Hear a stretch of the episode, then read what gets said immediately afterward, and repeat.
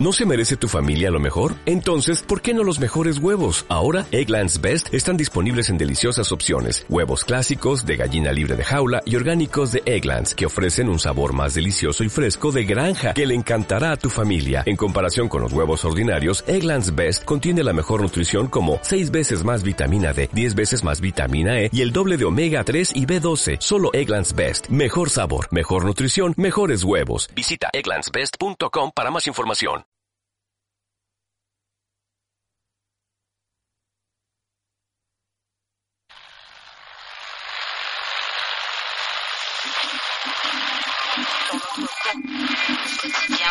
I'm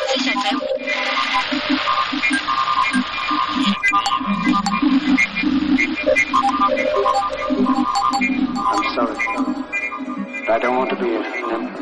That's not my business. I don't want to rule or conquer anyone. I should like to help everyone if possible. Jew, Gentile, black man, white. We all want to help one another. Human beings are like that. We want to live by each other's happiness, not by each other's misery. We don't want to hate or despise one another. In this world there's room for everyone. The good earth is rich and can provide for everyone. To those who can hear me, I say, do not despair. The misery that is now upon us is but the passing of greed, the bitterness of men who fear the way of human progress. The hate of men will pass, and dictators die, and the power they took from the people will return to the people. The kingdom of God is within man, not one man nor a group of men, but in all men, in you. You, the people, have the power. The power to create machines, the power to create happiness. You, the people, have the power to make this life free and beautiful, to make this life a wonderful adventure, wonderful adventure, wonderful adventure, wonderful adventure. Bueno, bienvenidos a todos a una nueva emisión de Project Limbo. La verdad que estoy muy contento hoy de recibir a Mirta Venecia. ¿Cómo te va? Muy bien. La verdad que venimos, ya no, no, no, no debutamos recién ahora con la radio porque venimos con, con el laboratorio del poeta de antes eh, y la verdad que bueno, fue muy, muy entretenido. Pero bueno, ahora llega el momento de ponerse serios. No, no. y bueno, nada, me gustaría como, nada, tener una, una, si se quiere, una entrevista personal, no tan personal, pero bueno, que, que nos vaya descubriendo tu historia, ¿no? O sea, el, el, el lema, por decirlo de alguna forma, de Project Limbo es justamente, como te, te iba comentando, de encontrar lo extraordinario dentro de lo cotidiano y según lo que estuve escuchando por tu parte, vos tenés muchísimas cosas extraordinarias. Así que, querida, bueno, vamos a empezar por... eh, vos sos poeta, sos psicóloga social y además sos técnica en comunicación institucional y medios, ¿verdad? Bueno, contanos un poco, eh, un poco lo, si yo te tuviera que decir, che, tírame quién sos, eh, qué haces, cuál es tu pasión, tírame todo lo que te venga a la cabeza. Bueno, mi, mi pasión eh, es bien definida. Eh, mi pasión es la poesía, la literatura en general. Yo empecé cuando tenía 15 años eh, y eh, realicé en, el, en la Escuela Normal 1 el profesorado de castellano y literatura hasta mitad de carrera. Ajá. Después, bueno, por mm, circunstancias, mandatos, crianza, además, bueno, como que dejé todo para formar una, una familia, pero siempre, siempre escribí. Nunca dejaste de escribir. Nunca dejé de escribir. Eh, bueno, trabajaba, siempre mis trabajos no han tenido nada que ver con mi formación, trabajos administrativos. Eh, después, cuando mis hijas ya fueron más grandes, inicié la carrera de psicología social, que en ese momento me vino muy bien para, para mi vida, porque siempre también me gustó el tema de los grupos operativos, en cómo ayudar eh, al otro, cómo funcionamos en grupo, eh, aportar, ¿no? ¿No es cierto? Claro, obvio. Eh, pero sin dejar este mm, mi- la poesía. La poesía es mi amor, mi pasión, mi todo. Es siempre fue así, eh, aunque la haya interrumpido en algunos momentos, pero es lo que lo que más amo. Como tu hacer. centro, tu centro neurálgico. Sí, exacto.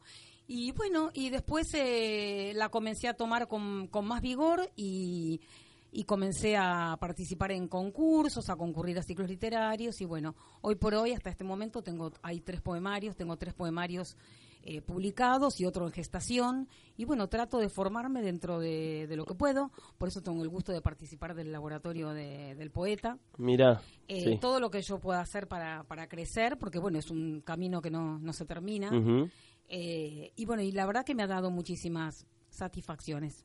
Qué bueno, qué bueno. La verdad que es, es eh, placentero escuchar cómo la gente que se dedica justamente a- al ámbito de las artes, en particularmente ahora la poesía, eh, recibe tanto como da de ese estímulo, ¿no? O sea, recibís de, de ese estímulo tantas gratificaciones como las que vos das, porque también, o sea, parece que no, pero es un esfuerzo eh, que, que, bueno, muchas veces la poesía tiene, ¿no? Que el tema ese de que muchas veces dejamos de lado el, el tema más artístico, si se quiere, porque como vos no, nos venías contando, eh, tuviste que dedicarle en un momento más eh, mayor prioridad a lo que es eh, el tema de la familia o el trabajo.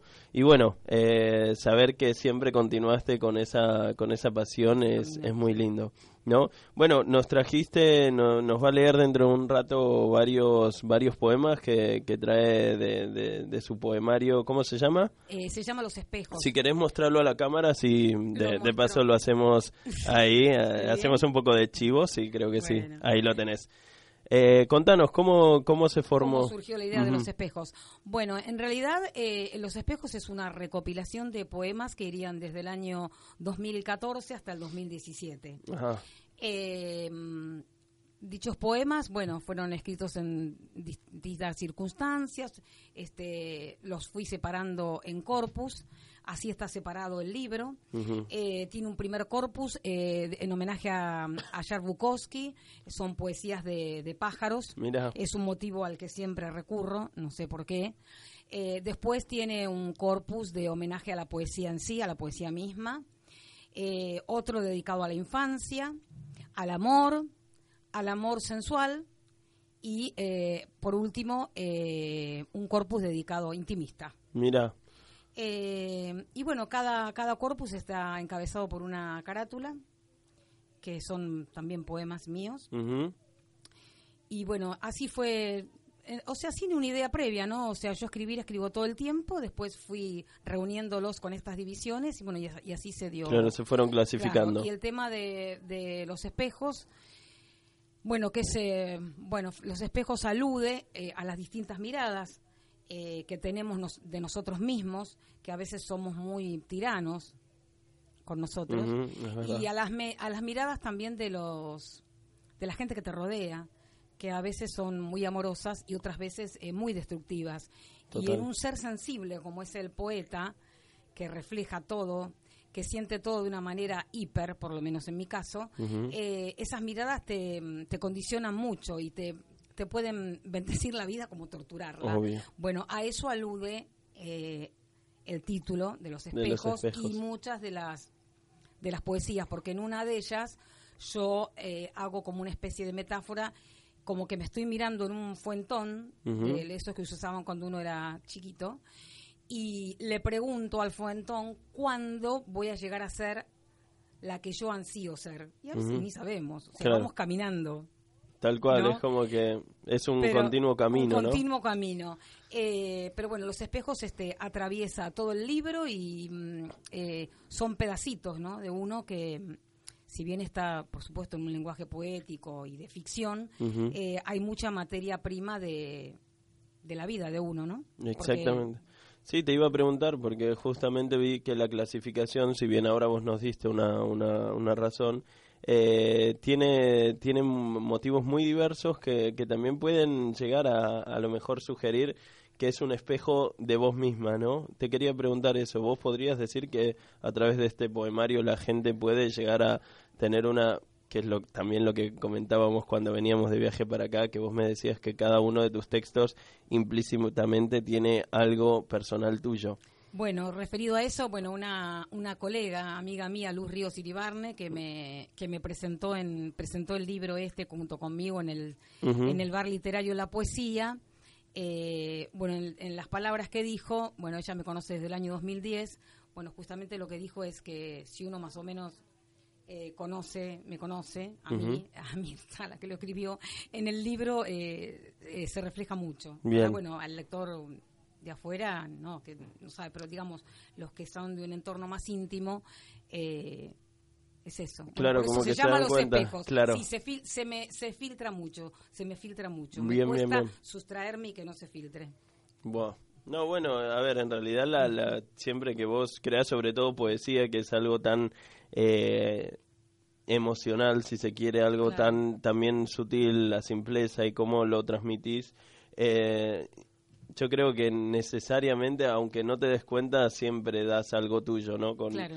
con eso. Entonces, bueno, está buenísimo que, que se vea todo esto. Y la verdad que está buenísimo que dentro de un ratito nos puedas eh, leer varios textos, a ver eh, la interpretación y cómo se fueron gestando cada uno. Sería como textos diversos que fuiste reuniendo y clasificando para este, eh, este poemario, ¿no? Buenísimo. Ahora te quiero preguntar más eh, por tu vida laboral, ¿no? Por el tema de que vos sos, eh, además de poeta, sos psicóloga social y, perdón que lo mire, pero es técnica de comunicación institucional y medios. ¿Cómo, ¿Cómo llegaste a ¿Cómo esos llegué? dos y si son eh, realmente pasiones o cosas que fueron surgiendo en su momento? No, lo de psicología social, sí, la verdad que esto eh, surgió en un momento que yo lo necesitaba mucho. Me fascina, yo soy este, muy sociable eh, y las tareas en grupo me, me fascinan, me gustan mucho. Y surgió en un momento de mi vida que sí, que realmente lo necesitaba. Eran clases este, de psicología, eh, nos formamos con Freud, con Lacan. Eh, Muy interesante. O sea, los profesores venían, daban la clase teórica y lo que después tiene de bueno que eh, hay un grupo, éramos como veintipico de personas y todos debatíamos eh, acerca del tema teórico de psicología que se había dado. ah, mira. Y bueno, y después ahí cuando estás en contacto con gente tan diversa, que todos, como vos, vos bien decías del trabajo, todos tenían ocupaciones distintas, bueno, uno veía también las similitudes o, o bueno, el devenir de la vida, porque todos habían pasado por distintos golpes, obstáculos, cómo los habían sorteado y la verdad que te, te enseña mucho a comprender cosas de, de tu vida misma. Y respecto a lo de técnico en comunicación, la misma, yo estudié en la Escuela de Psicología Social de Pichón Rivière, que es el fundador de la psicología social, la escuela que lideraba Juana Binocur. Y ellos hacían, los dos últimos años hacían, íbamos los sábados y nos daban una tecnicatura en comunicación como un agregado más. Ah. Eh, fue interesante porque, bueno, se hablaba de la, del, del pensamiento del hombre contemporáneo, del periodismo, bueno, era, era como un accesorio, pero el alma de ahí era la, la psicología social.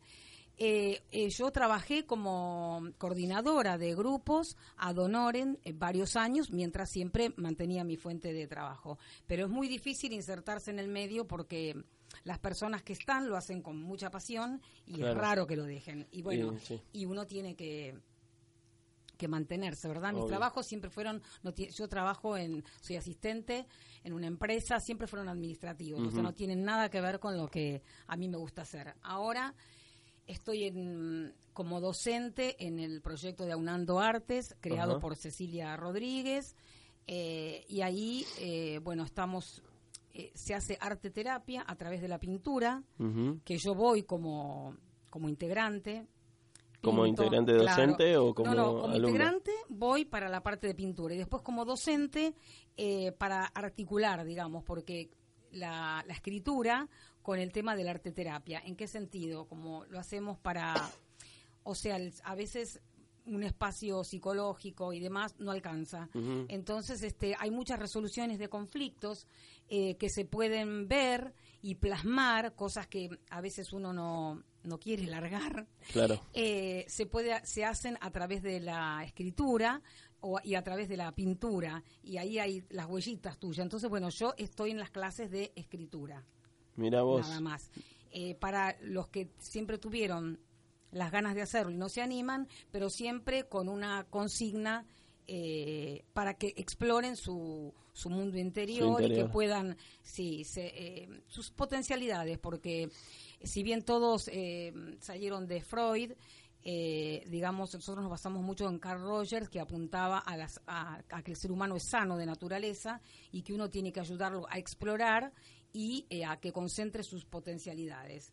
Y bueno, y gente que por ahí no se anima se va con, con un escrito. Con Pero algo, siempre sí, sí, sí. orientado, claro, en este momento estábamos haciendo las las estaciones de la vida, referidas a las estaciones otoño, invierno, primavera y verano, pero no en lo que son así eh, cronológicamente, sino en cómo te sentís por dentro, ¿no? Claro. Cómo es tu otoño o tu invierno hoy. Claro, obvio. No por un factor climatológico, sino una temperatura de, de adentro del alma. Y no, es muy, muy interesante. La verdad que suena muy interesante. Sí. Ya lo había escuchado en otras ocasiones eh, y de hecho es algo que yo creo que implementé naturalmente, ¿no? Siempre me preguntaban por qué era tan tranquilo, que esto, que el otro, y yo siempre era como que iba filtrando las emociones a través o de la escritura o de dibujar o que, que esto, que el otro, y siempre era como que lo vas liberando y es muy interesante cómo el arte juega eh, un papel tan interesante en el tema de las emociones, está tan vinculado con ese tema de las emociones como vos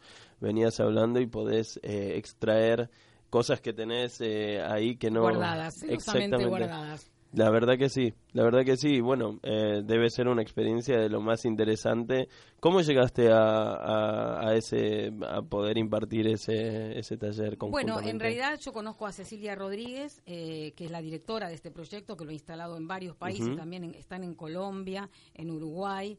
Eh, bueno, la conozco hace mucho tiempo y eh, empecé, ya te digo, siendo, yo para arte terapia, para la parte de pintura y después, bueno, a ella, ella tuvo la visión de ampliarlo y, mm, como es, y me, me sugirió si yo quería tomar la parte de, de escritura Qué lindo. Eh, para darla yo. Así que bueno, estamos estamos este, en eso. O sea que bueno, si se quiere es una forma de emplear algo de los conocimientos de psicología social que yo tenía. Qué lindo. Y combinado con la escritura, que es mi, mi pasión en la escritura. Tal cual. Y sí, siempre lo fue y siempre será así. Qué bueno, qué bueno. ¿Cómo se llama exactamente el taller? Eh, Tiene un pro- nombre- el proyecto cultural se llama Aunando Artes. Aunando Artes. Sí. ¿Lo pueden buscar en algún lado? Eh, sí, lo- hay que- una web de Aunando Artes. Aunandoartes.com. Sí. Eh, ¿O te mira, acordás? Creo que es aunandoartes.com. Si no, la vamos sí. a la Si vamos no- a poder poner después en los comentarios para todo aquel que, que desee, quiera. que porque la verdad es un proyecto muy interesante Es, que es precioso. Ah, y aparte otro detalle que fue está aprobado por el, el Ministerio de Cultura. Ah bueno ya ahí todavía Sí. cobra más valor Claro, eh, sí, en ese sentido. Qué bueno, qué bueno. sí. La verdad que sí, bueno, después vamos a ponerlo en los comentarios, así la gente lo encuentra más fácilmente. Eh, y bueno, ahora me interesaba sobre todo ese tema que, del que hablábamos, en el cual eh, vos en un momento eh, te dedicaste más a una vida familiar, eh, si bien, o sea, seguías dedicándote, eh, dándole espacio a lo que fue siempre tu pasión, que fue la escritura. Eh, ¿Cuándo fue el momento en el que te im- impulsaste o te impulsaron, no sé, eh, a presentarte en certámenes, en concursos? ¿Cuándo fue ese momento y por qué fue? Y bueno, en, eh, en realidad, eh, bueno, ya te digo, yo siempre produje, pero eh, había cosas que no las había guardado. Ujú. Eh, y bueno, en el 2008 más o menos fue el primer certamen en el que pre- presenté, que era una antología que la, se hizo a través de internet en un montón de países de Latinoamérica y de un eh, casi mil personas quedaron 200 por una antología. Ah, mira. Entonces ahí dije, bueno, porque yo decía como que era muy mío, muy íntimo y me daba como pudor Claro, eh, y me parecía que no podía llegar a, gustar. Después, eh, o sea, vos te vas dando cuenta que eh, cada persona, cada lector resignifica la historia a su manera y que a cada uno le suena de una forma o de otra. Quizás no es la interpretación que el autor le quiere dar o la interpretación que, que lo llevó al autor a escribir de esa manera, pero lo que es válido es ese feedback que se produce con el, Obvio. con el lector. Yo a partir de ese, de ese concurso me empecé a animar y así surgió la idea de, de reunir los poemas de Pasionaria, que fue el primer poemario. Eh, después, eh, dos o tres años después, hice La temida palabra en coautoría con Marisa García. Eh, con la que yo trabajaba y hacíamos taller literario. Sí. Y bueno, y después el último fue este de los espejos con editorial Leviatán, que me ha dado bastantes satisfacciones, ha estado en la feria del libro y fue muy muy recibido. Y bueno, nada, siempre tratando de perfeccionarse uno y de, de seguir puliendo el estilo, se va cambiando, se va puliendo con, con los años, con el trabajo, con con el esfuerzo, con lo que te sale, pero la materia prima es, eh, ya te digo, en mí eh, el sentimiento. Por eso no, no voy, si bien tengo escritos cuentos y demás, no voy tanto para el lado de, de narrativa. Ajá. Eh, Siempre fue más... es más catártico y más, Ajá. claro. Qué lindo, intimista. qué lindo. A- o sea, a mí, bueno, me nace eso. Por Obvio. eso que hoy te decía en el colectivo que la, la fase que a mí más me gusta es la fase esa disruptiva. O sea, cuando te viene y escribir, Y todo escribir así rápido, directamente. después empieza uno a. Y sí, a porque podés revelar ah, ahí, bueno, a pri- una primera lectura como que no parece, pero después vas leyendo, leyendo, leyendo y te vas dando cuenta de que hay ciertos matices que eh, revelan eh, ciertas cosas sobre vos que ni, ni vos misma sabías, ¿no? Como que te sorprende. Claro, y bueno, eso es bueno cuando te lo interpreta otra persona, está buenísimo. Es totalmente- cuando te hace la devolución a otra persona. fantástico. Y también lo que eh, trato de ejercitar, el tema de, bueno, que lo hablábamos en el laboratorio también, de dejar esas pistas, ejercitar la delicadeza, la sutileza. Tal cual. Dejar pistas para que el lector después vea lo que hace con eso o- o, cómo lo Exactamente. siente. Exactamente. La verdad que es muy, muy interesante. Y yo te quería consultar eh, sobre todo este tema de la, de la catarsis y de cómo vos eh, vas dejando todo este rastro, si se quiere, en tus, eh, en, tu- en tus escritos. Eh, si vos lees algo ahora que, que escribiste hace, supongo que, bueno, para poner eh, una fecha en el 2008, eh, lo, lees ahora, te encontrás, eh, te sentís diferente a la persona que escribió ese, ese escrito o te sentís una, algo, o sea, como, o, sentí, seguís sintiendo que hay un, un cuerpo aunado a ese texto. En realidad sí me siento diferente, porque, o sea, a medida que han... Si bien el, el tema de la catarsis y demás siempre fue, y el tema del sentimiento, eh, con el correr de los años uno va como buscando su voz, como buscando un estilo. Y mm, yo los veo eh, mucho más primitivos, Mira, ¿entendés? como que le falta... Como que, le, claro, ahora tengo otros otros recursos. Si bien la, la autenticidad siempre fue la misma, y bueno, ahora cuento con otros recursos para expresarme y, mm, y, son, y son distintos, son más refinados. Como que más descubriste refinados. De- claro, O- hay, si hay una diferencia, Y claro, es como hay un que... crecimiento. Es, eh, es curioso, ¿no? Porque evoluciona tanto uno como el lenguaje que utiliza, entonces descubre más recursos que pueden eh, llevarlo a, a definirse todavía mejor, Claro. entonces es como que Claro. cobran un, un sentido todavía mayor. Buenísimo, bueno, ya estamos llegando más o menos a la mitad, vamos a pasar a un pequeño corte eh, y enseguida seguimos la entrevista, que la verdad viene siendo genial, ¿sí? Bueno, gracias. Enseguida, enseguida venimos. Gracias. Un segundito.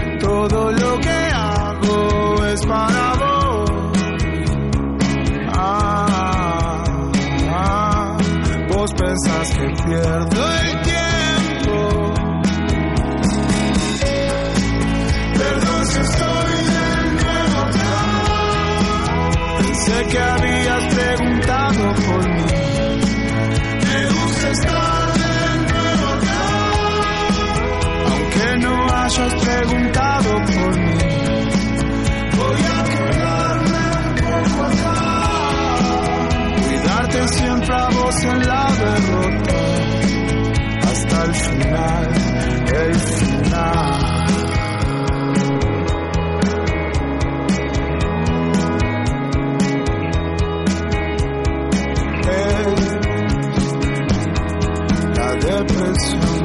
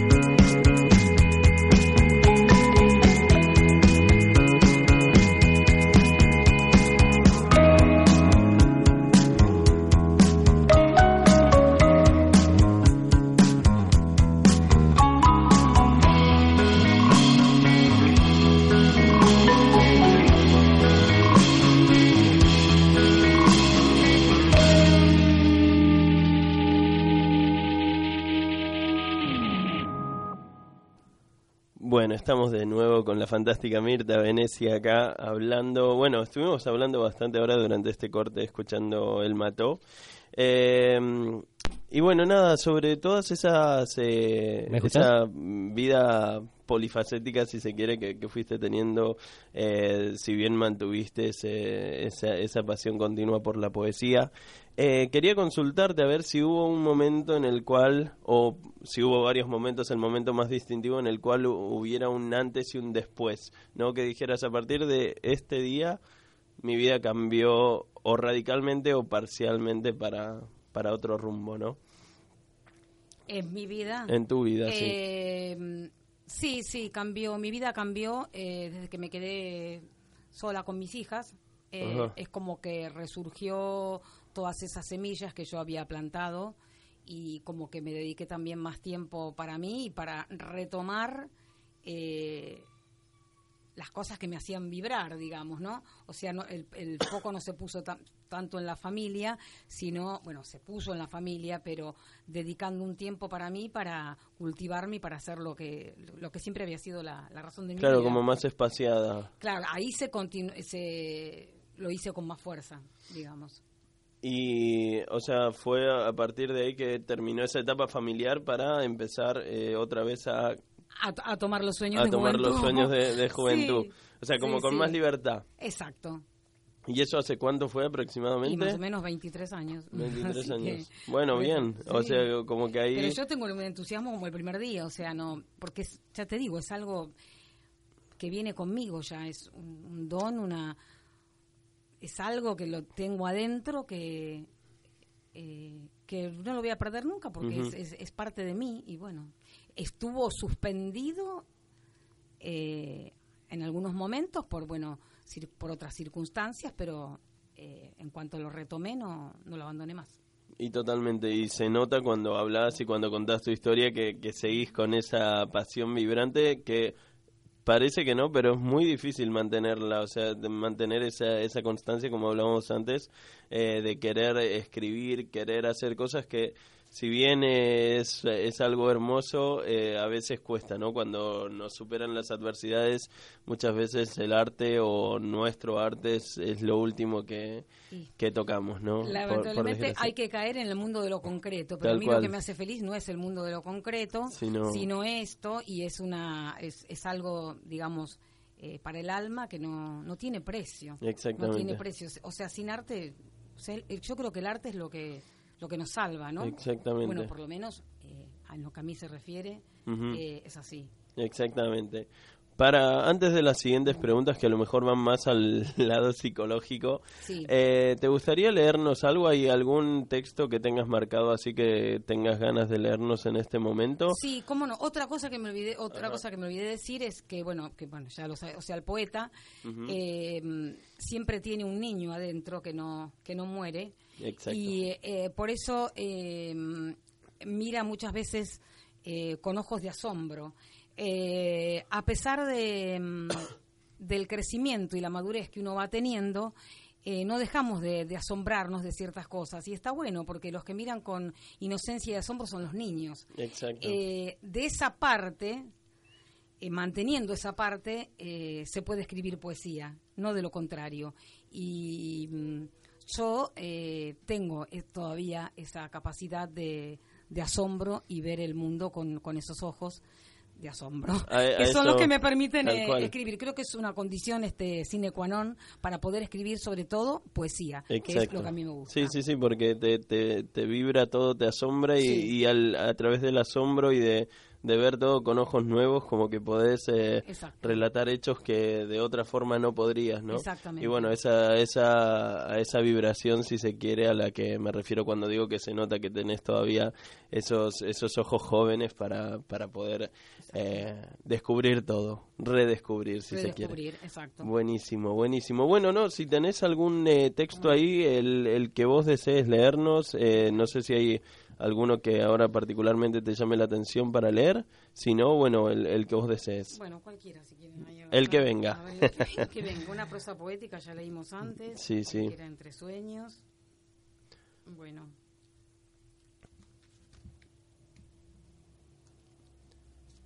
Bueno, esta habla de la noche de los poetas. Se llama Estrella Escarlata. A ver.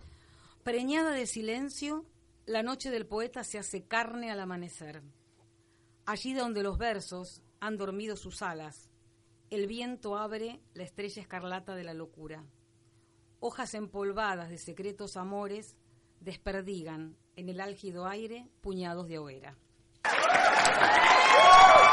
Ah, tiró, bueno, Dari está ahí en, en los controles. Está atento. Tal, tal, tal. Éxodo. A ver. Tañer el aire para que se haga la música de Orfeo. Entrar al bosque de noche con un manojo de velas ardiendo. Rasgar el alma hasta que lloren las piedras. Susurrar versos a la luz clandestina del fuego. Sentir que un relámpago tuyo penetra hasta el cáliz de la última fuente. Wow. Muy bueno.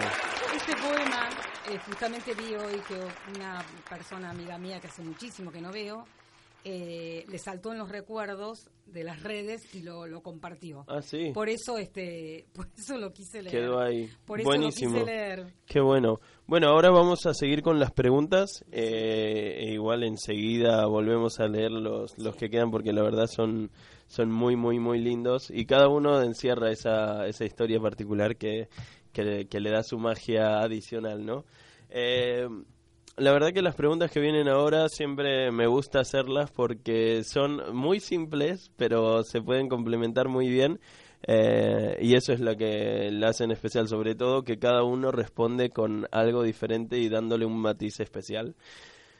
Mi pregunta, eh, la primera pregunta que te voy a hacer sería, si tuvieras un superpoder, ¿cuál sería y por qué? Si tuviera un, un superpoder. Y bueno, la verdad me gustaría, siendo todo lo que está pasando y toda la oscuridad que hay en el mundo, bueno, tratar de, de poder socorrer y llevar un poco de luz a los necesitados. Eso me gustaría. Mira, bueno, es una cosa que a pesar de que hablemos de un superpoder, es, es algo que igualmente podemos llegar a hacer a Por eso- través de, de la ayuda, Sí, ¿no? uno dice ca- cada uno desde su lugar. ¿Viste cuando vimos la, acá las- dando las clases, la escuelita acá abajo? Sí, Eh, yo te dije cómo me gustaría eh, el día del mañana estar más desocupada y poder, o sea, mm, uno llega un momento en la etapa de la vida que ya más o menos lo que tenía que lograr lo logró y despunta lo que quiere hacer, en este caso la escritura. Sí. Y mm, bueno, y llega el momento que hay que soltar y donar. Y el donar eh, en el sentido, bueno, al prójimo, ¿no? En este caso, bueno, eh, el saber o la poesía o, o clases a los necesitados, no sé. Lo que- lo que- algo de, de- algo para los que más necesitan. Sí. Que creo que es lo que lo que nos hace falta. Eso me gustaría tener un superpoder para eso. Eh, Es más, lo tengo en mis planes cuando no cuando no trabaje más tantas Claro. horas de hacer algo por para ayudar al, al prójimo. Mira, mira, sí, no, aportar el granito de Eh, arena. por supuesto. eh, con lo que nosotros tenemos, con lo que nosotros somos Exacto. buenos, eh, para que los otros se beneficien. para darle un poco de luz a los demás. Exacto. Porque Sí, nosotros mira, tenemos es- esta salvaguarda. Exacto. Hay muchos que no. tal cual, tal cual. Bueno, yo, mi, mi superpoder era volar, pero bueno, ahora me Ah. dejaste totalmente mal ahí Ah, como, no, no, no, no. lo necesitas. Bueno, me encanta volar No, y viajar, ¿viste? sí, pero no. Tal cual. Yo lo enfoco más para el lado Cari- sí, sí, sí. el alma. Me, me gusta mucho ese enfoque eh, terrenal y sobre todo, bueno, consciente de- de- del mundo que, que rodea, ¿no? La verdad que es, es es muy lindo, muy interesante y, y bueno, hace que esta pregunta haya sido totalmente beneficiosa en ese sentido. Eh, la siguiente pregunta Uy. sería... no, pa- para, para, porque esta, esta creo que te va a gustar A mucho. ver. Ya que sos eh, maestra de las palabras, por decirlo de alguna manera, o bueno, siempre fuiste, siempre fue tu pasión como expresarte con ellas, eh, ¿cuál sería tu palabra favorita? Mi palabra favorita, ay, tengo tantas. Es difícil. Eh, es difícil. Mm, te puedo dar un adjetivo eh, deslumbrante eh, y una palabra que uso mucho también es eh, alma. Alma. Sí.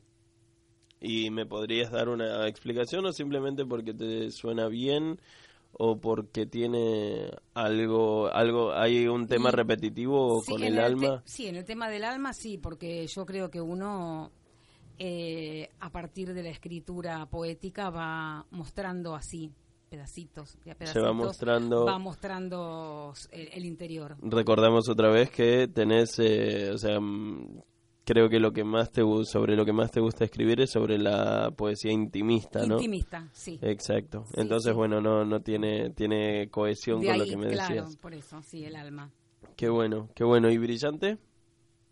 Eh, deslumbrante. Deslumbrante, perdón, Eh, no brillante. Bueno, porque es un adjetivo que suelo utilizar y me gusta, no es por algo en especial. No algo por- No, pero- del alma sí tiene No, porque viste que muchas veces eh, la sonoridad de una palabra atrae a la gente. También. Eh, incluso hay gente que me, me llegó a hacer eh, en entrevistas, me, me llegó a decir una palabra en extranjero que no tiene un, un significado como muy eh, especial, ahora no, no recuerdo ningún caso, pero que simplemente por la sonoridad que tiene, le gustaba. devela. Bueno, respecto de la sonoridad, yo muchas veces también en los, en los poemas hay...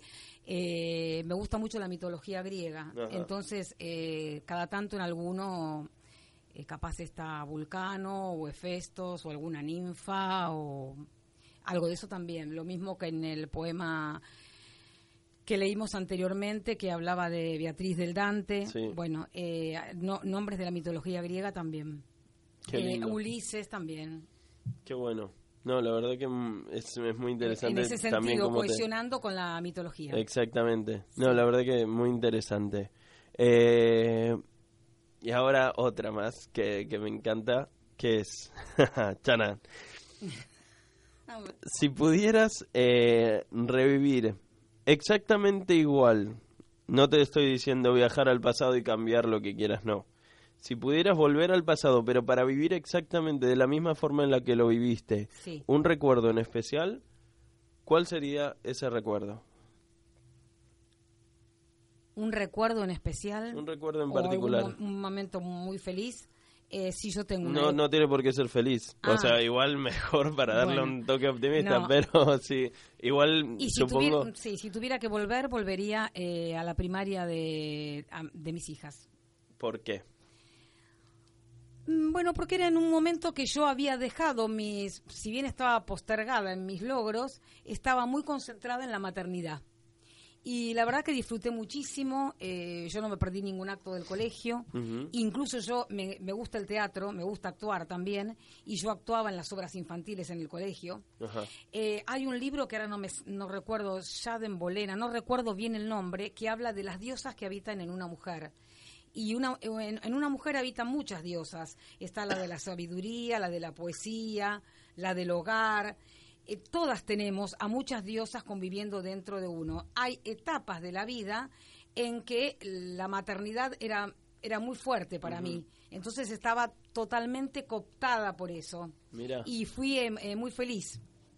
No es, no es porque las otras diosas no estuvieran, pero es como que estaban eh, tapadas. Bueno, después de, después, bueno, eh, la- las cosas van cambiando, tus hijos vienen más grandes Claro. yo- y te Van empiezan a habitar, empezás a tener otros objetivos. Pero eh, si yo tuviera que volver eh, a una época atrás, eh, iría a la, a la infancia de mis hijas. Es como que Sí. te enfocas ahora, es como que te enfocabas solo en ellas y... Sí, y aparte no tenía apetencias de otras cosas, o sea, estaba dominada absolutamente por la diosa de la maternidad. Mira, mira qué lindo. Sí. Bueno, bien, igual siempre van creciendo. ¿Qué edad tienen ahora tus hijas?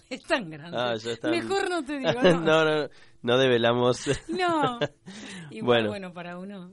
Claro, bueno. obvio, obvio. Bueno, un saludo igual a las hijas de Mirta.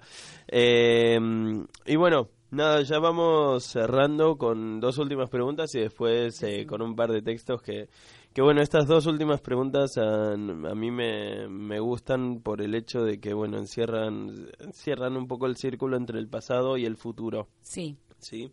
La primera pregunta tiene que ver con el pasado y es... eh, ¿Cuál era? Ah, sí. Perdón que es Capaz como que a veces... No, no, no, porque era como para cuál era exactamente y ahora... ¿Crees conocerte bien? ¿Crees que a, lo largo de tu vida te llegaste a conocer bien? Sí, creo que me conozco bastante. eh, mm, y lo que uno está, o sea, a esta altura, eh, lo que uno trata, o por lo menos lo que trato de hacer es este aceptarme con, con los blancos y los grises, ¿no? Porque, bueno, nada, eh, tuve un momento en que algunas cosas no las aceptaba, bueno, ahora sí. Eh, ahora sí, aceptarme con, con todo el paquete, como Claro. es. Eh, ya está. Y bueno, es cuando uno de verdad se quiere, ¿no? Cuando Eh, acepta creo, tanto sí, sí, las virtudes como el defecto. Exacto, sí. Qué bueno, Sí, qué bueno. Hay, hay, hay... Soy consciente de, de, bueno, hay, pero hay cosas que uno no, no las puede cambiar. Eh, lo mismo. mm, y Bueno, y, y de esas cosas que no puedo cambiar también hay parte de, de la poesía. Es que exactamente. Entonces, Y este, bueno, ¿cómo no voy a, no voy a quererlas? Son cual. partes de mí que, Tal cual, yo creo... que también producen. O sea, el, el hecho es poder volcarlas en algún lado. Es que ese es exactamente eso. Yo pienso que lo que hace a una persona persona, lo que te hace a vos Mirta o lo que me hace a mí Jere, es el hecho de que tenemos esas dos partes, ¿no? Y hay que saber cómo, eh, cómo, o sea, sentirnos bien con la parte buena, que eso es lo más fácil y es como, bueno, dale, eh, como también la parte de, de nuestros defectos, ¿no? Eh, yo, yo en realidad eh, soy, por ejemplo, para lo concreto soy malísima. Eso me, me cuesta mucho. Pero bueno, he aprendido que cuando tengo que hacer operaciones dentro de lo concreto, rodearme de gente o acudir a personas profesionales que me puedan asesorar. Porque a mí no me nace, hay gente que tiene un razonamiento lógico, yo no. Entonces, bueno, eh, acudo a las personas, al saber, a las personas que pueden, que realmente, tengo muchas buenas personas Ajá. que me rodean, bueno, acudo al que puede eh, ayudarme eh, en ese sentido. Claro. Muchas veces lo, lo, lo, lo he sufrido muchísimo, pero ahora he aprendido a aceptarlo porque después digo, eh, no tengo esto desarrollado, pero sí tengo el sentido eh, de, la, de la sensibilidad, de la emotividad, eh, y eso es este, lo que me permite escribir o, o que sustenta gran parte de mi escritura. Entonces, este, bueno, si lo de lo concreto me cuesta, Claro, Eh, bueno, es una cosa que, que cuesta y hay que asumirla y, y lo bueno es que nos demuestra que la vida sigue siendo un continuo eh, aprendizaje. aprendizaje. Y en pos de eso vamos, porque si no, Exactamente. Sería muy aburrido. Tal cual. Mi, pero mi defecto, por ejemplo, sería que soy demasiado bueno con todas las cosas y ahí es cuando tenemos un problema, ¿no? No, mentira. Era como, se quedaban ahí todos No, como, bueno, dale. no, viste, pero siempre está el que en una entrevista de trabajo dice, bueno, ¿cuál es tu mayor defecto? Ay, no, soy sí. demasiado, eh, Bueno, ahí que me obsesiona demasiado el trabajo, es como, dale. o sea, Ay, qué mentiritas piadosas. Tal cual, tal cual. No, no, pero justamente te- lo bueno es que todos tenemos defectos y eso es lo que nos permite darnos cuenta de que siempre podemos ser algo mejor. Y cuando mejoramos ese defecto, surge otro defecto que, que también nos sigue dando. Por y bueno, lo bueno es abrazar todo ese cuerpo ab- abrazarnos, claro que sí. y, claro. y decir, yo me amo. Ah, ya Como suena, soy. ya suena como grupo de superación, pero bueno, es, es eso también, ¿no? Yo creo que, o sea, primero hay que empezar por amarse uno mismo, si no, no podemos tampoco darle nada a los demás. Y si no- Así si no que nos- si yo quiero hacer una actividad solidaria, tam- tampoco la podría hacer. O sea, uno tiene que amarse para después darle a los Tal demás. cual, tal cual. Bueno, igual es, es todo un proceso y, y- y lleva su tiempo, ¿no? Sí, o por sea, supuesto. o sea, cuando cuando vos realmente te sentís cómodo tanto con tus virtudes como tus defectos, ahí ya te sentís como lo suficientemente completo como para darle a alguien eh, algo sin sentirte dañado vos en el Claro, lo proceso. bueno es tratar de, bueno, de buscar ayuda Exacto. en, el- en las personas que, que sí la tienen más clara que vos y, y aprender a aceptarte. Exacto, sí, no, no, y aunque no sean más claras, ¿no? O sea, siempre uno, yo qué sé, con un amigo que, que igualmente está sumido en problemas y este y el otro, siempre la catarsis es algo muy bueno. Y la catarsis tanto con amigos como en poesía, como vos haces, como con quien venga, ¿no? Está buenísimo. Y bueno, eso es lindo, ¿no? Saber que siempre podemos eh, Mejorar. seguir mejorando, exacto. Así que bueno, muy interesante la, la respuesta a la pregunta. Y ahora yendo a la pregunta del futuro, porque ya atravesamos Sí. la del pasado, sería ¿qué metas tenés? eh, bueno, sí, estamos en mayo. ¿Qué metas tenés para este año o a lo mejor los, los años que vienen? Si vos tenés algún objetivo puntual que quieras realizar eh, o hay algo que te que digas, che, yo quiero conseguir antes de tal momento. Eh, sí, te- sí, tengo metas. O sea, quisiera seguir profundizando este camino de la, de la escritura, eh, hacer alguna tarea social, como te decía antes. Eh, bueno, para poder realizar todo- todas estas metas, eh, necesitaría, que lo, lo voy a lograr, por supuesto, acortar mi jornada laboral. Eh, realmente, bueno, lo hago, bueno, porque uno tiene que vivir, pero no es lo que a mí me gusta, manejo mi trabajo perfectamente, lo tengo asumido, sé lo que tengo que hacer, pero mm, no es para un espíritu como yo, es algo rutinario, aburrido. Eh, entonces, bueno, el día que yo pueda eh, s- sacar esas horas o, o cortarlas a la mitad o no, o no ir más, bueno, dedicarme más a la, a la escritura y a, hacer alguna tarea de para ayudar a los demás. Qué bueno. Eso sería la... Bueno, en algún momento sí se sí, va, sí, por a dar supuesto, por supuesto. y vas a Estoy poder- eh, apuntalando las cosas para, para ya llegar para a llegar ese... a, a ese, a esa instancia. Qué lindo, qué lindo. Sí. Bueno, ya terminamos la entrevista. La verdad que hermosa entrevista. Muchísimas gracias, me por... sentir muy cómoda. Ay, me alegro. Aparte no sabía la pregunta. ¿Viste? digo, Era ¿con como... qué me Sí, no, no, venía como nerviosa y era como, "Ay, no, no sé cómo va a salir. re bien, re Sí. lindo, me encantó. Me alegro de que te haya Gracias. gustado. Es el Sí. objetivo, que te sientas cómoda y que Sí, puedas compartir con, con todos los que nos están escuchando, que también después vamos a leer todos los comentarios que nos dejaron. Eh, y bueno, eso, descubrir la historia de cada uno. ¿Te gustaría, por último, leernos algún par de poemas más que, Sí. que tenías ahí? Bueno, adelante, el que vos desees.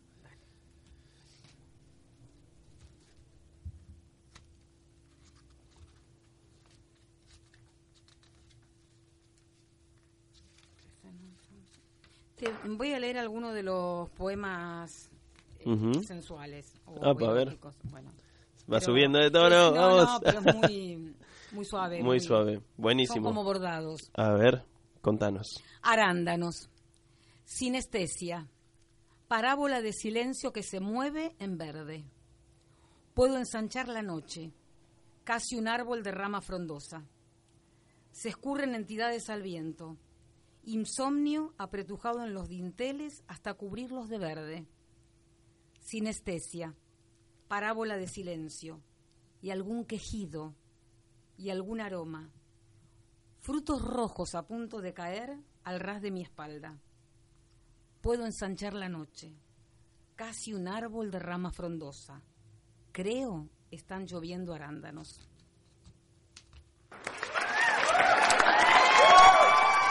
Viene, viene cada tanto los aplausos locos, muy bueno. Los aplausos locos de Darío. Relámpago abisal. En la bocanada del sueño, una mujer irrumpe vestida de peces. Una flor de coral aprisiona el talle que un hombre desnuda en la noche. En la bocanada del sueño, una mujer acaba, fosforece como luz de luna. Muy bueno, muy sutil. Por eso, se puede Se- es, sugerir, es apto para... se puede sugerir Obvio. y se siente igual. Sí, sí, sí. Nardo Granate. Una mujer sueña que su alma sale de noche, haciendo la calle, en busca de alimento y estertores. Vampiro en los tejados, sed insoportable, boca codicia que tritura el fruto de las vides. Granate, lo bebe de un sorbo, sin respirar, y nunca alcanza. El alma sueña, y mientras duerme, un hombre pájaro rueda y rueda sobre ella, nilos ebrios, nardo y espuma. Wow. La verdad que muy, muy bueno. ¿Tenés alguno más ahí? Sí. A ver. Lirio de agua. Hay caricias punzando la boca del fuego. Hay una lágrima vertida de gozo, no de llanto. Noches de vulva gitana incitan al oráculo. Una hechicera macera uvas tibias. Apenas subiendo a mis orillas curvas, voluptuosos peces. Mi humedad abroquela helechos y jazmines. Apenas subiendo, se desguaza tu infinito dolor en chorro de espuma. Se aposa en mi vientre, casi leche, levísimo, etéreo, lirio. Como que los aplausos de repente te pegan acá. Es como muy bueno. Tal cual. Muy, muy, muy lindo. Muy lindo y la verdad que veníamos con el tema porque le venía comentando una curiosidad a, a- a Venecia. A, a Venecia. Sí, me, gusta. Venecia es como, Sí. como un nombre Es artístico. hermoso el apellido. Sí, ¿no? Venecia. Me, me, me gusta mucho. Aparte Eh, se escribe como en Italia, con Z. Ah, mira, justamente. de mi padre, por sí. eso, qué lindo, qué lindo. Bueno, le venía comentando a Venecia eh, que curiosamente todas las invitadas que venía trayendo al programa siempre terminaban a- en algún momento mostrando eh, prosa, eh, poemas eróticos y demás y justamente que lo hayas hecho es como que cumple con el patrón y está buenísimo y la verdad que disfrutamos muchísimo con todos los escritos que nos que nos estuviste contando con todas las historias y con bueno todos los hechos que, que hacen que, que tu vida haya sido tan genial y lo que queda todavía porque sí, por supuesto. exactamente Una vienen vida bastan- bastante intensa. exactamente Bastante intensa. Por eso, eso se cuela un poquitito. Viste, viste, ahí está, ahí está. Así que, eh, como siempre, seguimos siendo de la poesía intimista, a pesar de ir variando los temas. Pero bueno, la verdad que estuvo muy, muy lindo, muy linda entrevista. eh, disfruté muchísimo escuchando todo lo que nos contaste.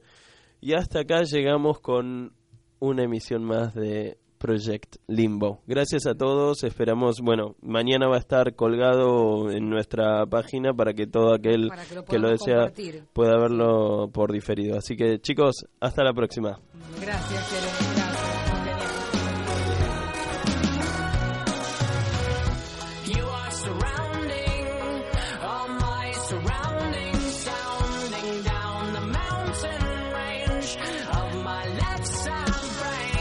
Dale más potencia a tu primavera con The Home Depot. Obtén una potencia similar a la de la gasolina para podar, recortar y soplar con el sistema OnePlus de 18 voltios de Ryobi desde solo 89 dólares. Potencia para podar un tercio de un acre con una carga. Potencia para recortar el césped que dura hasta dos horas. Y fuerza de soplado de 110 millas por hora. Todo con una batería intercambiable. Llévate el sistema inalámbrico OnePlus de 18 voltios de Ryobi. Solo en The Home Depot. Haces más. Logras más.